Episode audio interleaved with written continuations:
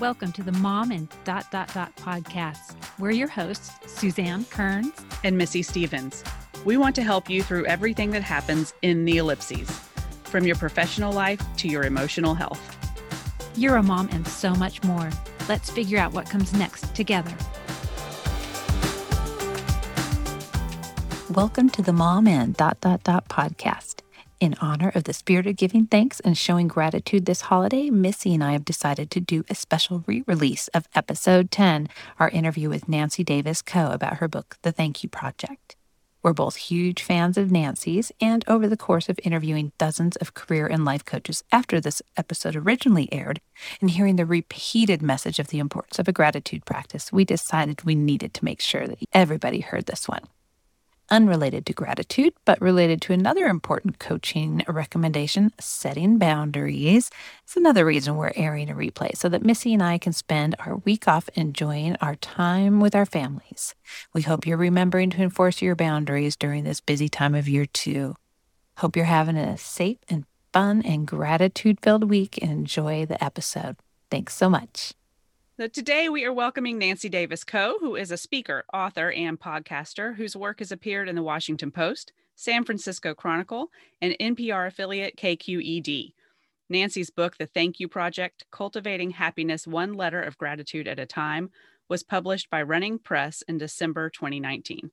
Nancy covers the years between being hip and breaking one at midlifemixtape.com and on the Midlife Mixtape podcast, available on all major podcast platforms. We're going to put all of that in our show notes later so you guys can look it up.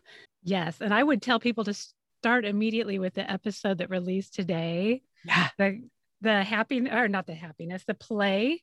I want to play profession. That is amazing. He was well, I'll let I mean, I don't want to start Nope, go. Taking over the podcast now, but I loved that interview because how did I end up talking with a play specialist about death? It was such an interesting, meandering conversation that completely made sense in context. And I really appreciated how much, because honestly, a play expert, you're like, really? I mean, right. how's the, what's your life like? And then he's, I mean, I knew him, so I knew he's very sincere about what he does.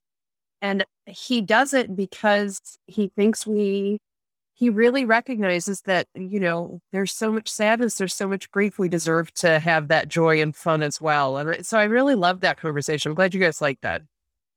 He's hilarious. He is not a low energy person. Like you cannot be a play professional. When he he mentions at one point, you know, I like to I calm down by having dance parties at home in costume. I was like, yep, yep, I see that for you. I oh get oh that you goodness. probably have a yeah, we have dance parties, but no costumes yeah, def- no, I can do costumes or I can do dance party. I can't do them at the same time. But no, that was a really that was a really fun episode. They're all great. And you started what three years ago? Four, Four years, years, ago, ago. almost. Wow. Yeah, 2017.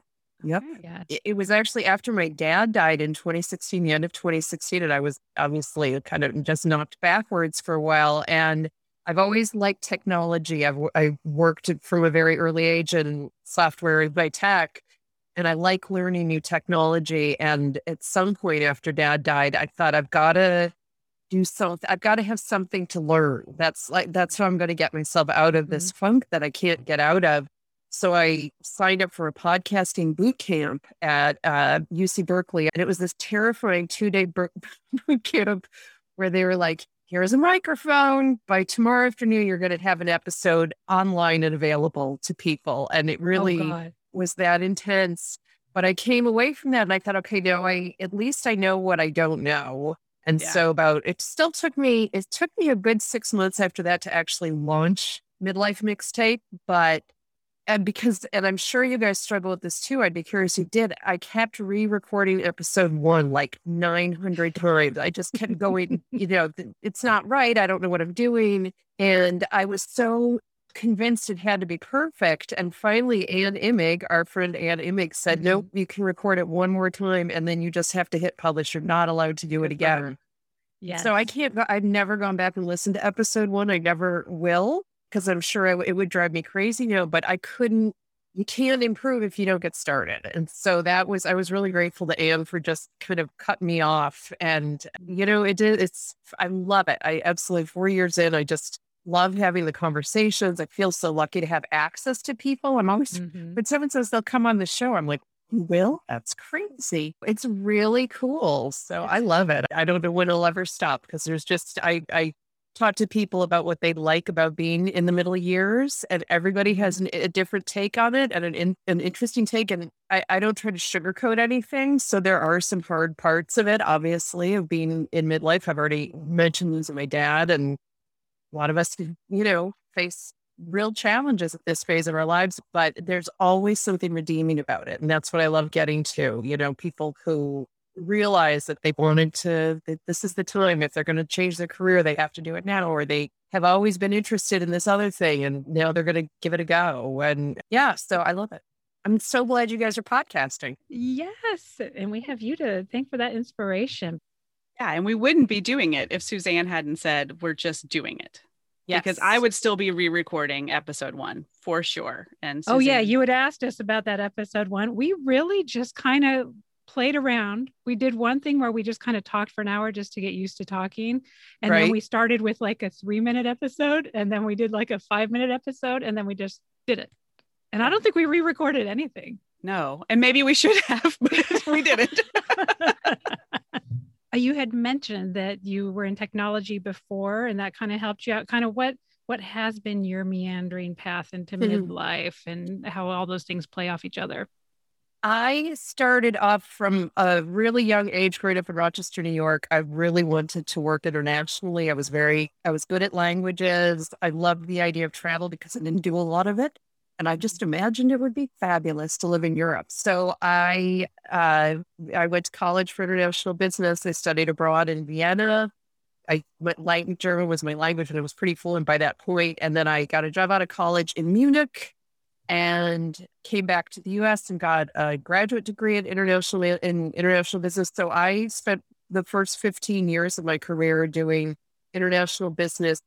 I had my first daughter at you know, in my early 30s, had another, I have two girls, and I was not wanting to travel at all anymore once the girls came along. And I realized that the travel and the international part of it was so much where I got my joy out of that job. You know, like if I couldn't do that, it was not necessarily everything I wanted. Mm-hmm. And I also was coming up to my 40th birthday and just feeling like I don't do anything creative. I don't do, you know, I mm-hmm. work in a corporate job. I really pour myself into my kids, but I don't have anything left for me that's creative. And so I started writing. I'd always liked it and thought I might have a little talent for it. So I started in my, I right up around my 40th birthday, I started taking classes here in the Bay Area. And that was the thing that I turned out that I love to do. Mm-hmm. So I have ever since then, now I'm 54.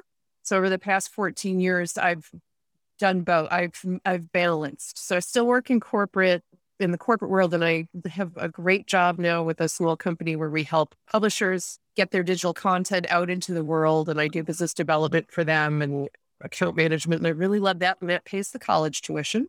Yes. And then when I'm not doing because that's part time, and then when I'm not doing that, I uh, am I'm writing and podcasting. So I try to. I think having both sides of it works really well for me because I can bring a, bin- a business sensibility to the way I manage my writing career, and I think being really happy and having this creative outlet makes me overall a happier person to have as your employee too. So yeah, exactly. I think a lot about that creative piece that I think I think people are afraid to tap into it and they're afraid that they don't they don't know what to do or that it will actually take away from their work and I so I love what you have to say about it is a benefit to your work. Well, it, believe me, when I was maybe 42. I'd been doing it for a few years and I thought, oh, I'm getting all these bylines, I'm getting all this stuff published. I'm just going to be a writer. I'm going to quit the corporate stuff. And I t- I'm going to share this story for people who are hesitant or are thinking of doing that. I'm going to tell you what, that was a disaster. oh no. don't make very much money as a writer. And I live yes. in a very expensive part of the world and it's expensive to have a family. Mm-hmm. And it was really a hard segment of my marriage because my husband works in banking and you know we it was a, just a lot there was a lot of friction about the fact that i was off doing this like yay i'm going to do my fun thing and you go into the coal mines every day and you know, mm-hmm. take and and take care of us. And I also had not realized until that point how much of my self worth is tied up in a paycheck. I do like being paid what I think my value is.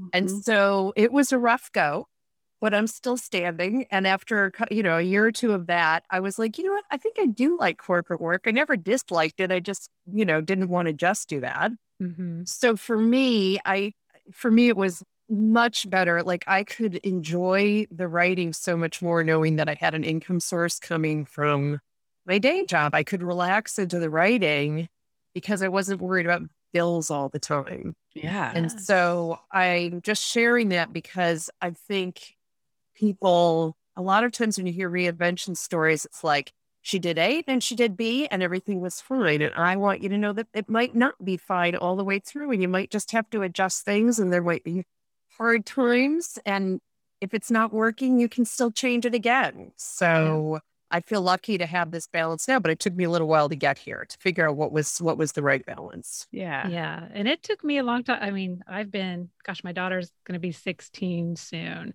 And I finally was to the point where, you know, I was like, okay, the kids are old enough to, you know, let themselves in after school. They can do right. this. I'm ready to, you know, we can retire sooner if I go back to work for a while. And so I, I was getting really excited about this. And the last thing I did before Austin went on lockdown is I met with a woman about doing some business consulting with her organization. And then a week later, Austin was locked down. And it was just this whole new life of like, okay, now isn't the time to try to be, you know, jumping back into the workforce after 15 years. And I'm in a very fortunate place of luxury where that's even an option to be able to make that choice and be able to say right. this isn't the perfect time. But I am kind of looking forward to that. And hopefully, you know, the podcast plays a part in opening up some avenues or some opportunities. And Missy, you've been working how like what part time? 50? 50? No, not even 50 50. And it has come and gone over. So my oldest is almost 15 and God I was bless full... you, Missy. This is not a phone stage.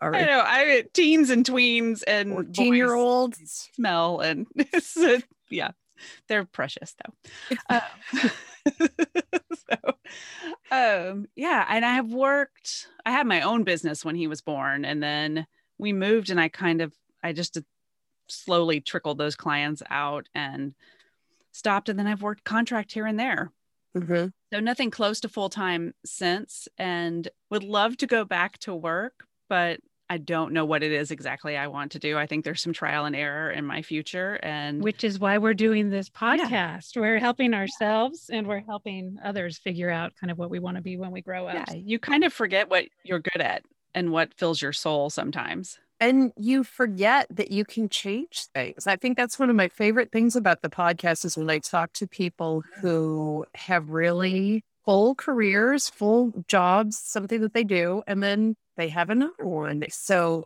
my March 16th episode, I'm interviewing a rock star who then became a mailman. And he's still he has a new album out. I'm not giving away any details because I want because oh my gosh. fabulous interview. But he literally got a job at the Postal Service during the pandemic. And he loves it. He's like, oh, I do 30,000 steps a day. I'm in really good shape for dancing on stage. You know, you can try different things. You, you're not too old to try something new and something cool and something that is interesting to you. He was just a big fan of the Postal Service. He used to mail a lot of albums out. And he said he was in there one day and he was like, hey, give me an application. I Got the job. And Both my grandpas were mailmen. So is that right? I, I salute. I that sounded like the, the greatest job. Yes. And yeah, uh, getting outside, walking around. Yeah, I feel sorry for our mailman because our dog treats him like a terrorist every time he comes near our house. So it's not it's not all just getting your steps in, but that's True. that's cool, and I love that. And so actually, that was one of our questions. I mean, you've mm-hmm. interviewed. Gosh, you're up in the 90 episodes. You do it like every two uh, weeks, 90 right? episode 92 today. Yeah. Yeah. So, I mean, you've interviewed some inspiring, amazing people. What are some of the biggest lessons you've learned? I think the, the one that you just shared about it's never too late to change, or, mm-hmm. or you can't change too often either. I think one of the themes that has that has always really meant a lot to me coming through the episodes is uh, the importance of sharing your story when you think it's your own story, but it can really be inspiring for other people. And you know, what two of the people I'm thinking about are Aesha Ash, who does a project called Swan Dream. She's a black uh, ballerina, mm-hmm. and she is really about representation. She makes sure that little children who are black who might have been told that you don't have the right look for ballet, you know, classical ballet and and we all know that representation in the arts is is really hard for mm-hmm. people of color sometimes and she's a very accomplished dancer and she has taken upon herself to share images of her dancing in places where you don't normally see a black mm-hmm. ballerina you know she's actually from the same city where i grew up she's from rochester so I love her Swan Dreams project. I was really honored to amplify the story that she had to share. And it's that kind of representation and inspiration that I think you can do at midlife. The other one, um, outdoor Afro founder Rue Mapp was on my show, and she's amazing. And she's all about representation of Black people on the trails, you know, mm-hmm. and getting people out there. And one of the things she said that really stuck with me was about taking school kids to a beach to have them clean up, you know, on, on an Earth Day. And she said, have those kids ever played on that beach? Like, if you want to build a, a community that is supportive of of conservation and of the outdoors, make sure they engage in it in a positive way. And yeah, she cool. has created this organization that really tries to get people color out on the trails, out camping, doing all this stuff. And of course, there are millions of black and brown people doing that now. And she's just making it easier for them to connect with one another in a way mm-hmm. that feels really inviting and safe. So I love those kinds of stories where it's just about this is a thing that matters a lot to me. I'm going to talk about it.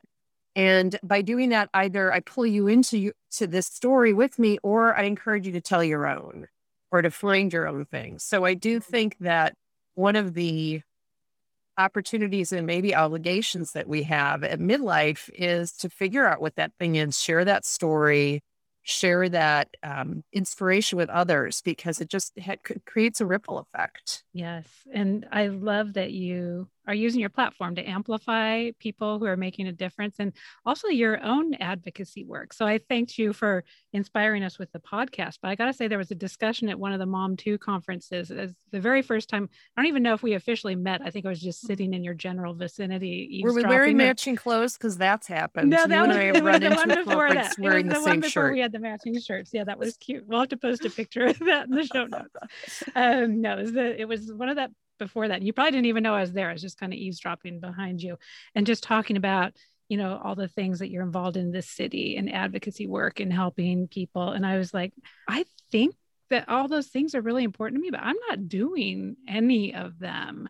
And it really kind of started my progression, especially after the 2016 election, of just being like, I need to start putting my feet where my mouth is because I, I would talk a big talk as far as like oh i believe in these things. I'll share this facebook post but i wasn't really committing myself to it. Mm-hmm. and that i think is a lot where the informed parents of austin group that i run came out of just being like what is that cause? You know in midlife what's that one thing that you're going to put your flag in and say okay i'm going to rally behind this and use use my privilege use my whatever the platform may be.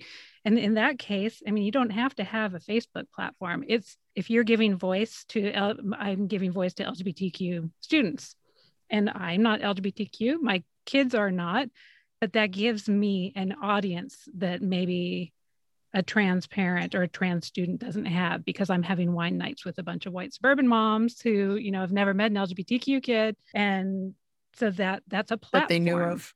yeah, they exactly. They probably have one living under their roof that they just don't know about.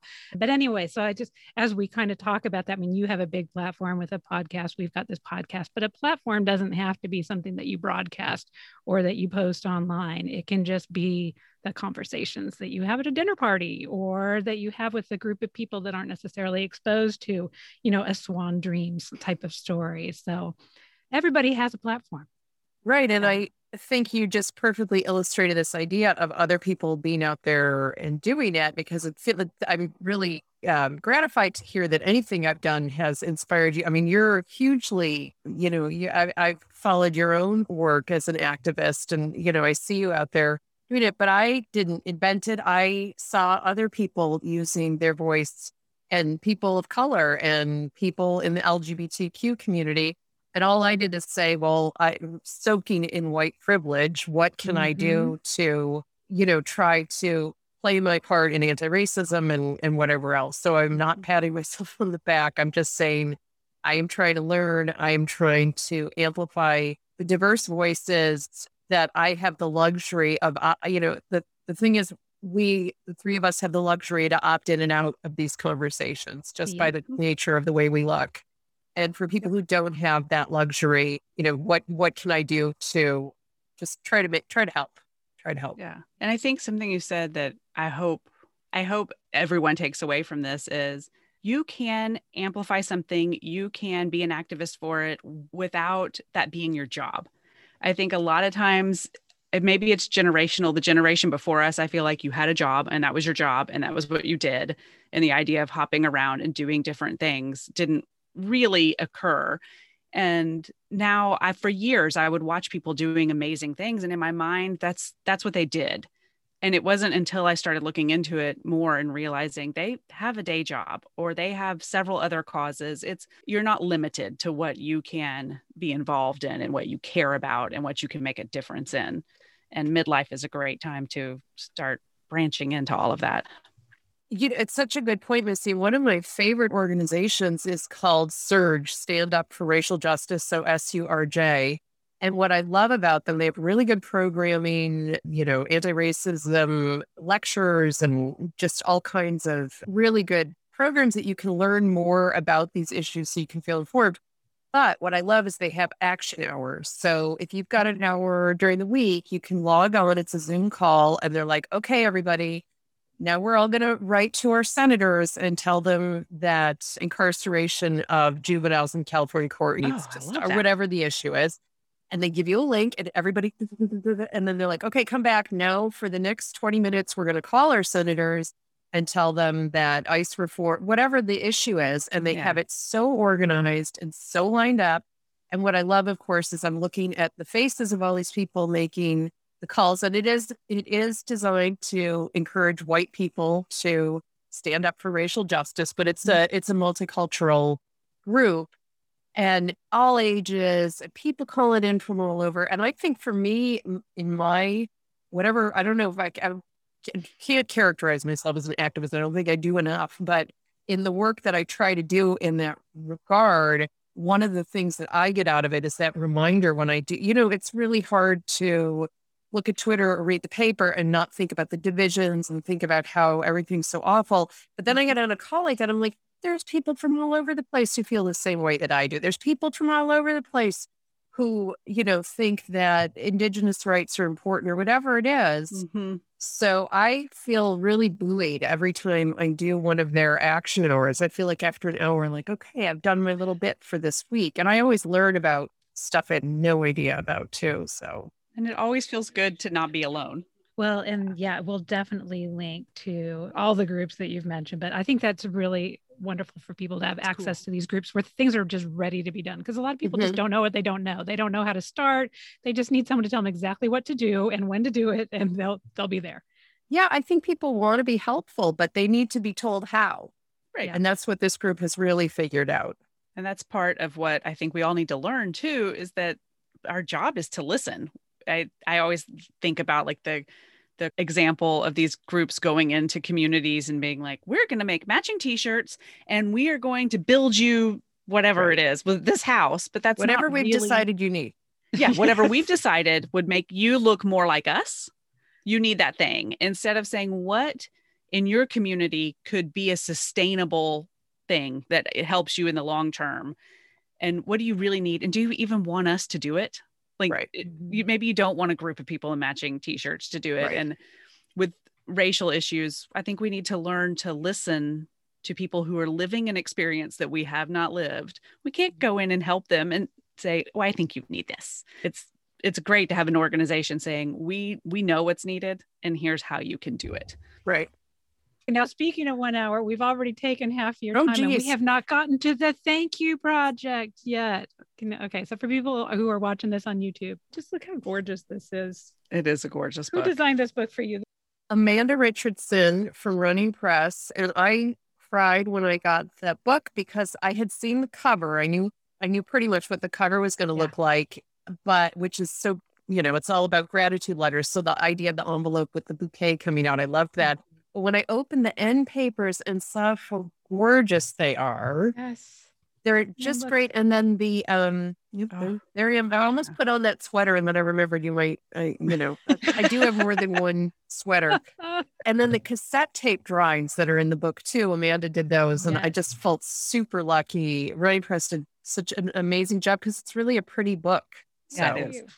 Oh, here we go. Helps. It's got shelf appeal. Yes, there's my mixtapes. I have one at the end of every chapter because yes. that's just how my brain is wired, as you can as you can tell. I, I love that. I love this. Just the whole concept of thank you letters. I think it is something that generationally, I mean, I remember my mom forcing me to sit down and like write thank you letters. And I mm-hmm. think that a lot of us have negative connotations of like this forced, like kind of formal, you only do it if someone gives you something that you can hold in your hand type of thing or for a special occasion.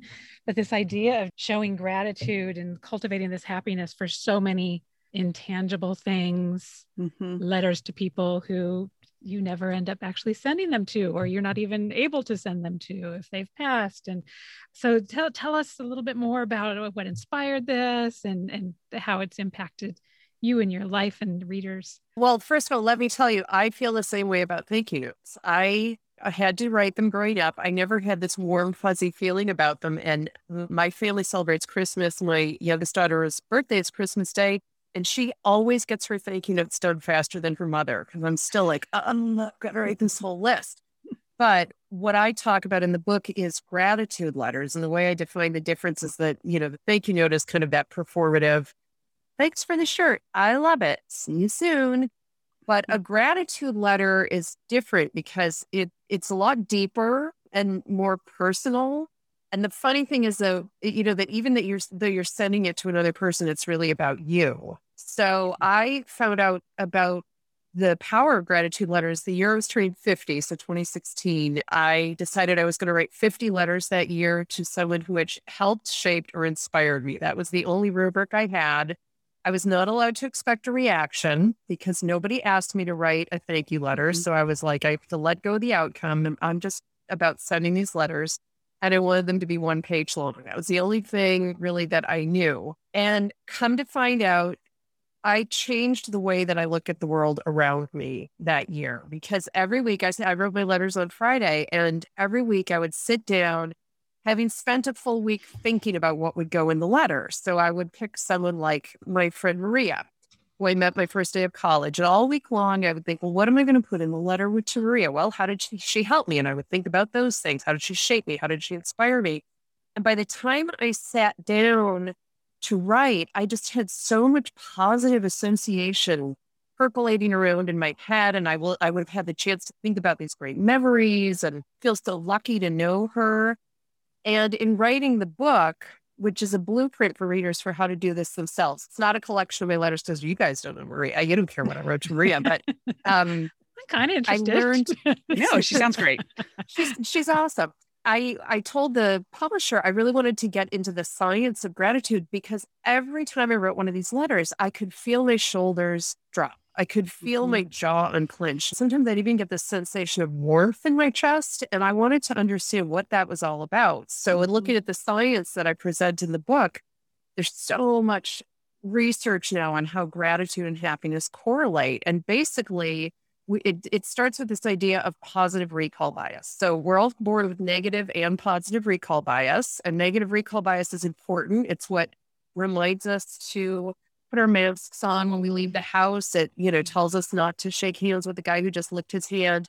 It's it's the thing that, you know, triggers your fight or flight. It it, it yeah. conditions you to look for scary bad things around you. And we all need that.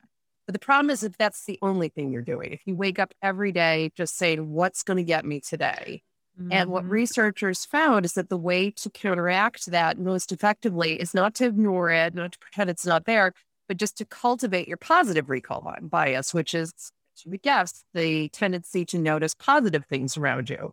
So, dumb Nancy, I didn't realize this is what I was doing, but sure enough, every week I'd be like, let me think of good things that Maria did for me. Let me think of good things that my AP English teacher did for me. And you literally rewire your brain in that kind of thinking. You make it more efficient for your brain to go to the positive things around you rather than the negative things around you. So you mentioned the fact that some of the letters I wrote but didn't send, I'd gotten through about, you know, half my, I, I guess probably about 25 letters. And it was clear to me that all those good, positive, warm feelings I was getting came when I wrote the letter. It wasn't in the response, right? I mean, mm-hmm. I did get really nice responses and I'm happy to talk about that. But it was it was like I'd I'd sign the letter and I'd be like, oh I know this great person. I'm so connected. I'm not alone in the world. This is somebody else who's on my team before they ever read it. So then I thought, oh, so I could write letters to people who have helped, shaped, and inspired me, but not send it because I'll still get the benefit.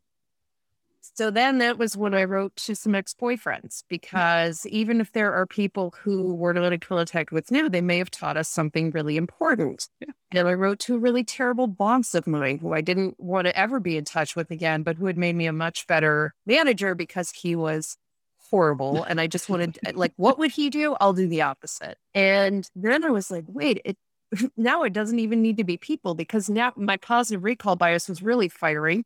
So I thought, what else have I been shaped by? Definitely the places I've lived. I'm from upstate New York. I'm really proud of that. I love meeting people from Rochester and its environs. So I wrote a letter to Rochester. I've lived in Oakland uh, for 20, 23 years. So I wrote a letter to the city of Oakland and then I was writing to hobbies. And so it just got to be really fun to think about all these things that make up the person I am, all of these influences that make me unique. And then the last letter that I recommend writing the book is to yourself, because however many letters you write, you certainly don't need to write 50, but whatever you decide to do, you get this perspective in doing it that you've done a pretty good job. First of all, you've done a good job assembling people around you because you've just taken the mm-hmm. time to identify all those people. And the second thing that I think is particularly important to think about now is writing the letters reminds you that you have had hard times in the past. You have overcome, you have had really things happen to you in the past. Maybe not as bad as the pandemic, but you definitely had bad things happen. Mm-hmm. And there have been people who helped you at those junctures. So as you're going through the pandemic now, it's a reminder that you've gotten over stuff like this in the past and that you're not alone. So this book came out December 2019. And I did not mean to write a book that would be so I think, useful during a global pandemic, but that's where we are because I do think it is a helpful way to regain some perspective during a dark time. Yeah, definitely. Yeah. I'm so moved by that concept and I'm I'm always fascinated with the idea of rewiring your brain and I didn't really and I still don't fully understand that. I'm not a neuroscientist. And it's amazing that it's like pathways in our head and we take the easiest one.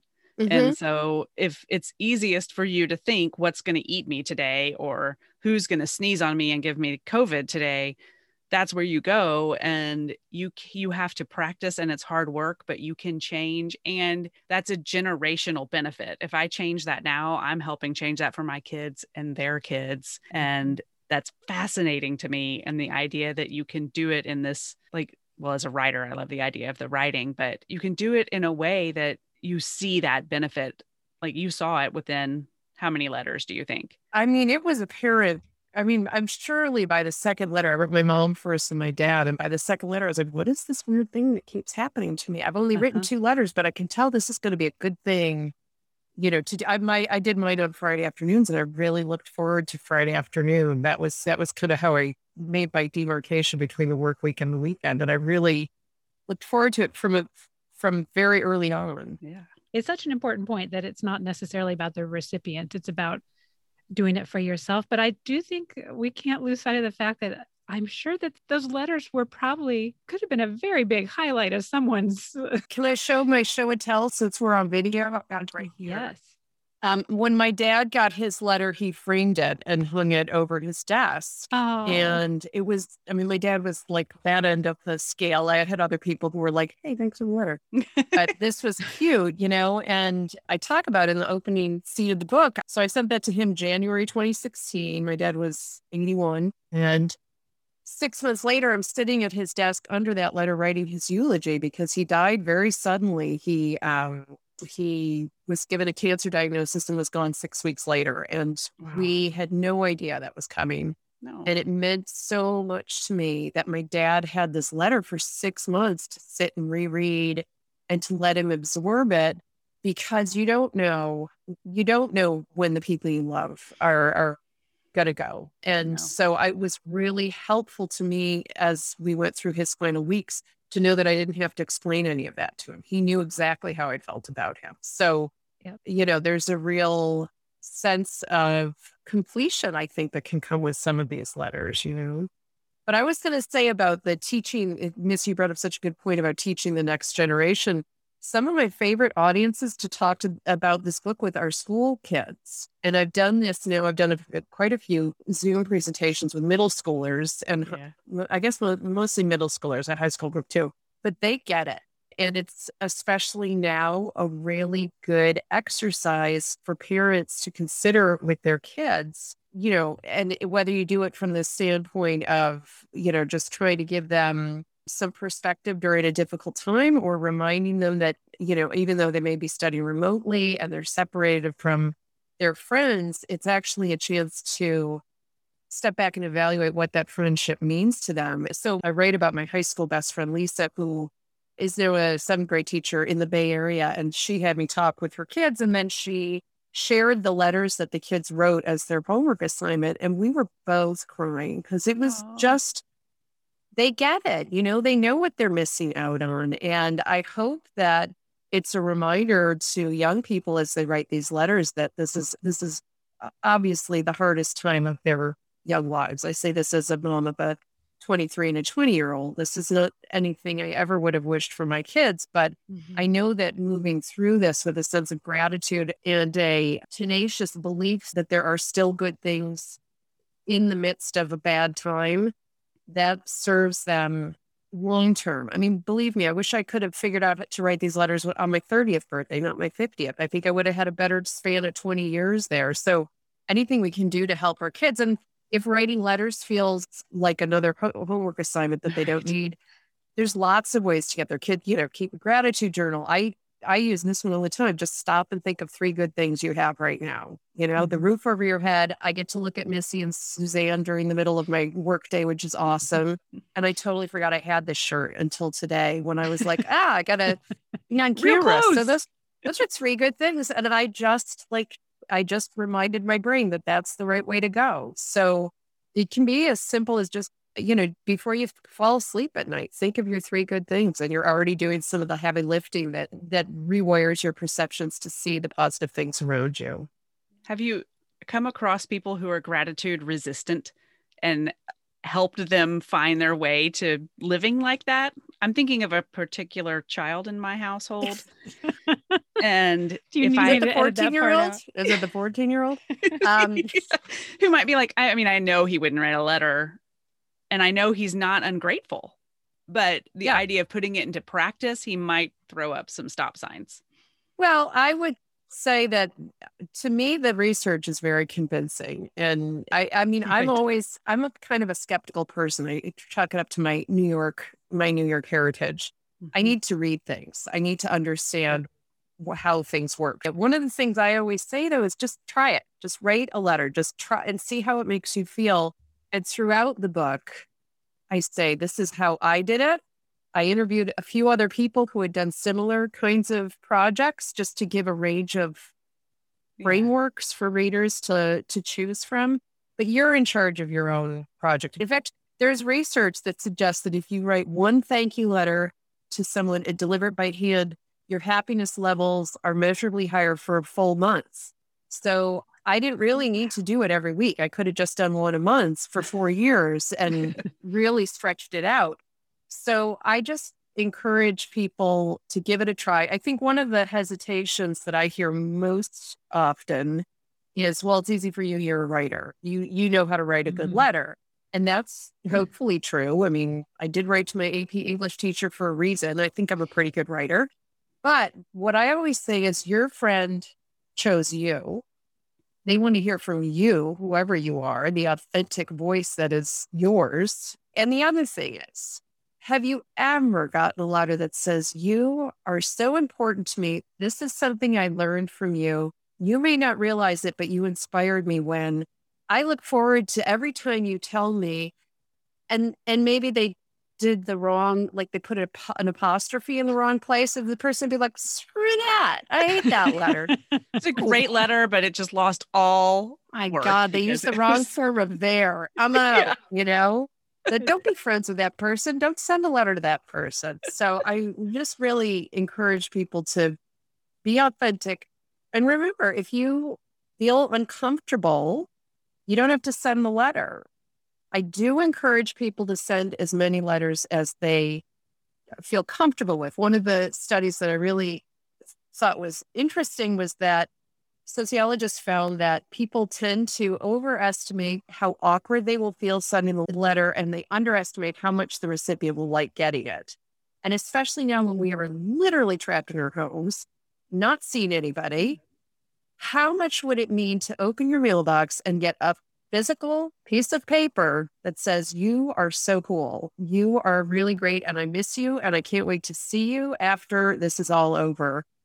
It's like an existential boost that every person on the planet needs right now. So I really encourage folks who are listening and thinking about doing this to put the letter in the mail and give that gift to your friend or your family member or your city. Well, I guess you can't send it to yours. I did get to read my Oakland letter to the mayor of Oakland. Somebody arranged that. That's so special. I had they I had to cut out the paragraph where I complained about the potholes. I didn't feel like that was polite.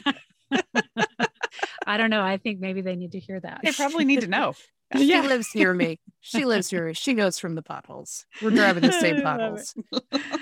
oh my gosh, that's so funny.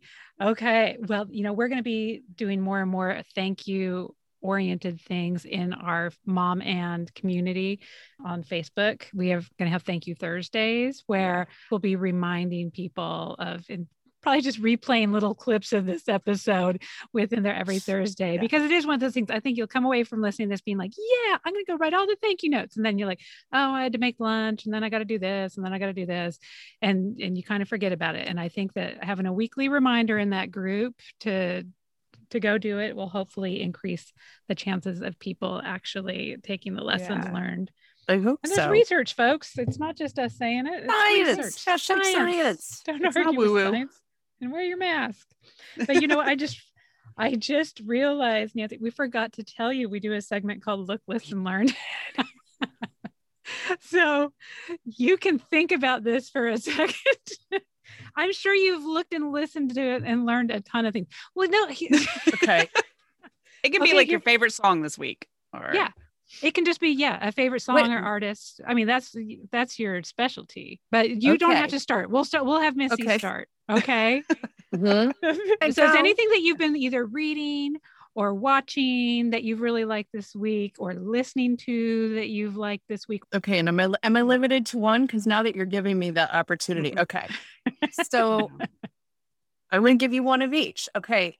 Oh, Look, my husband is half Chinese. And so we have started watching Warrior on HBO, which is a kung fu series set in Chinatown, 1878 in San Francisco and it's fantastic not watching i mean the series is really good but it's really fun watching my husband watch it because he's like which song do you think i'd be in? You know and he's like doing his kung fu moves. So he is like it's we are we are starting season two tonight because we made him take a week off because he was getting a little over the top but it is it's really good. It's no more kung fu in the house Look, I've never even heard me. of that. Okay, we're putting that in the show um, for sure. Well, we're watching. My 23 year old is living with us. She's working and living at home, and it's both violent and sexy. So during the violent scenes, I have the blanket over my head, and when the sex scenes come on, she puts it over hers. So not for the kids, but it's good. The cast is really great.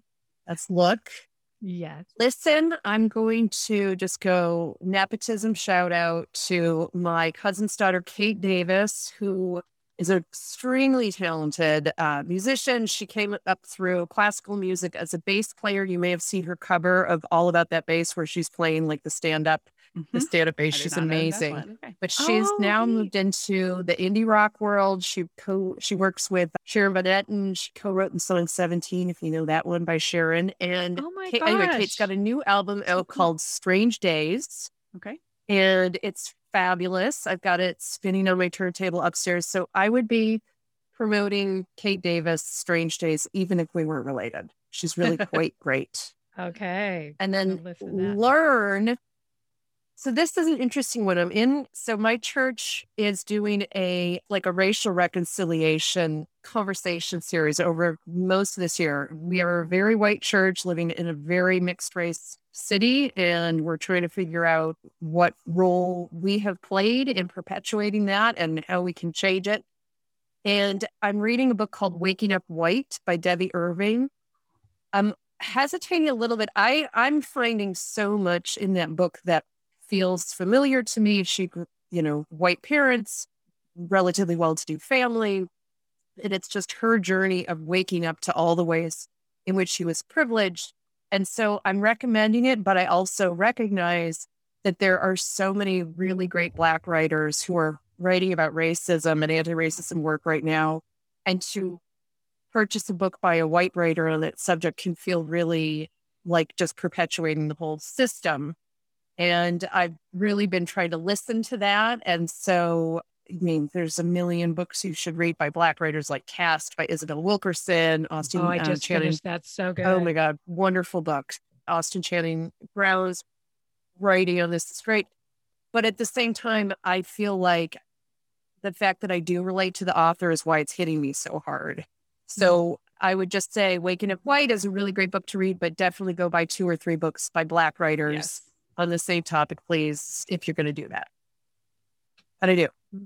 That was you knocked perfect. it out of the park. You're way better than mine. In fact, I left one of I left one of my visuals for mine. So Missy, you go. I'm gonna go grab off my nightstand the visual for one of mine while you're talking about yours. one sec. You're killing me. I don't have any visuals for mine. Um, Let's do this. I'm curious. visual. I'm curious if Suzanne's seen this. We haven't got to talk about it, but in and of itself, have you seen that on Netflix? Um, what I know I'm supposed to watch that. I can't. So far, we've been stuck with Warrior. I can't watch anything else, but I've heard that's great. Yeah, I had heard from multiple people. My parents were the first people to tell me about it. A couple other people mentioned it within the same week. I'm like, this keeps coming up. I have to watch it. Suzanne, and you're not supposed in... to tell anybody anything about it, right? No. You're just supposed to go in cold and just in and, and of itself. In okay. and of itself. It's on not Netflix, it's on Hulu. I think I said Netflix by accident. It's on Hulu. And the gratitude idea, I won't spoil it, but uh, it ties. And so that wasn't what I was going to talk about this week, but the whole time you were talking, I kept it kept popping in my head. And so I don't want to spoil it, but I want to say go watch it. You will start it and you will think, what? What am I watching? I mean, Mark and I sat down and my parents told us nothing about it. They just said, watch it. And I knew it was a stage production that doesn't spoil anything. So I knew that much. So I wasn't surprised that it was a stage production, but I still was like, what is happening here? And by the end, all I wanted was to be in the theater for one of the oh. productions. Like, I think it right. must be the most amazing experience.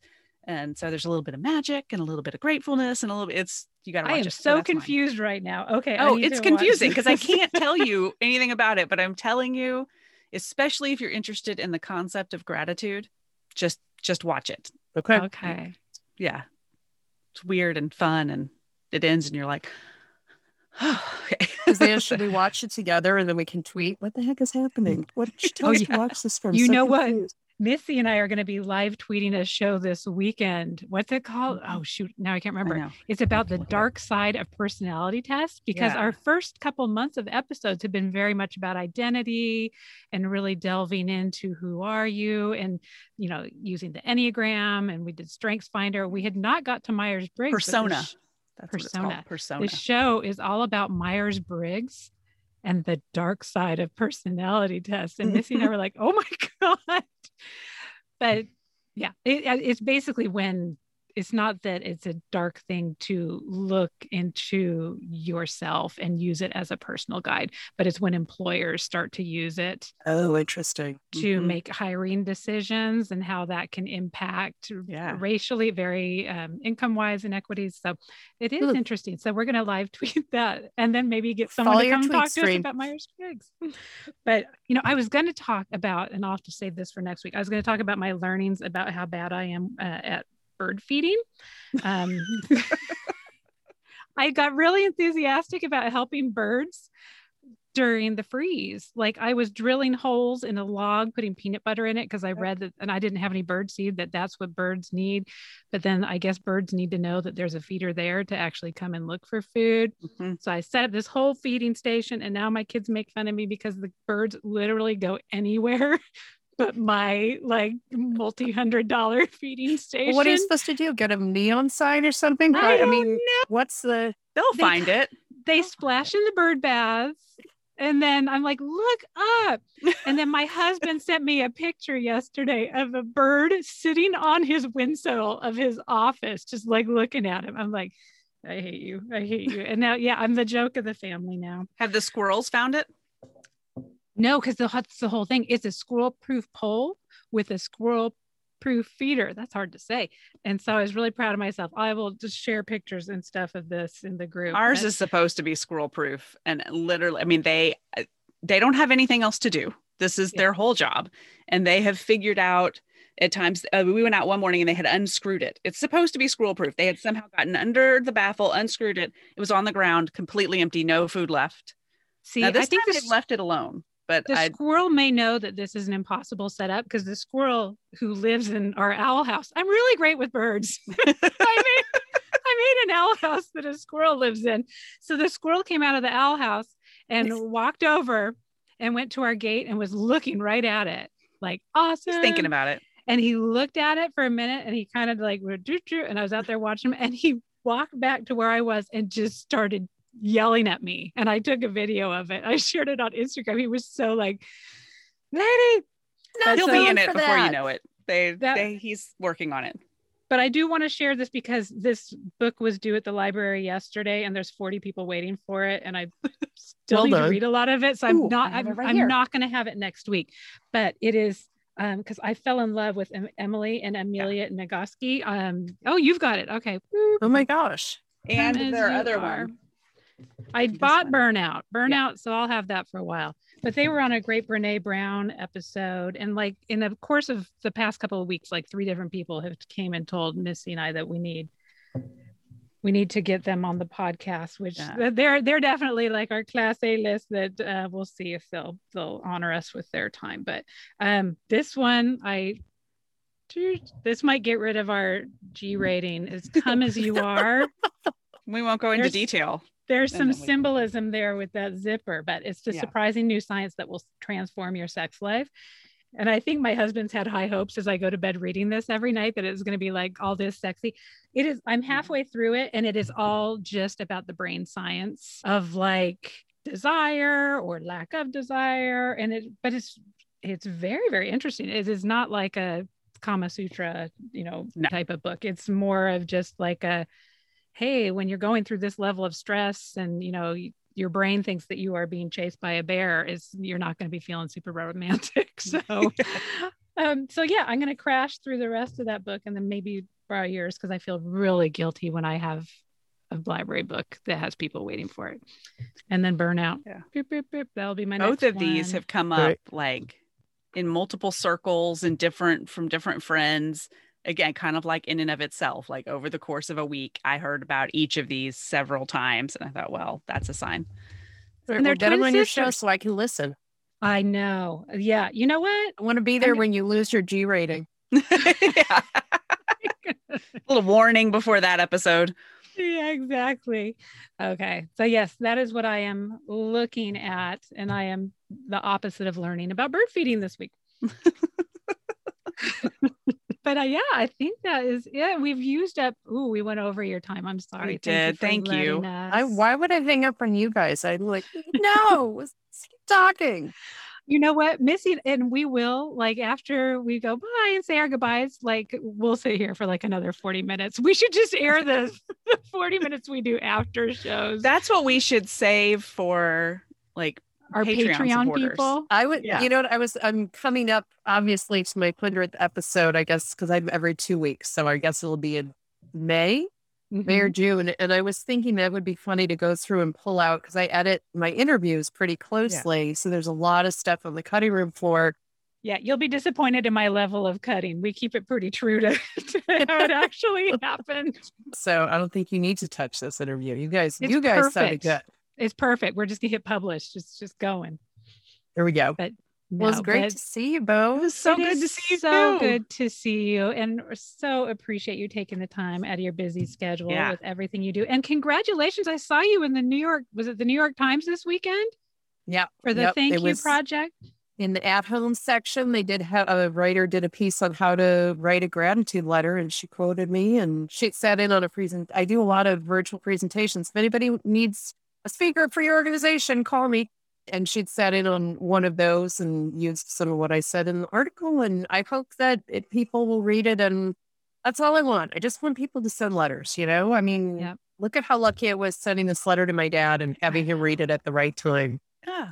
May everybody find themselves in a situation not where they're not where yeah. the stakes are so high, but right. where they've had a chance to express themselves really fully.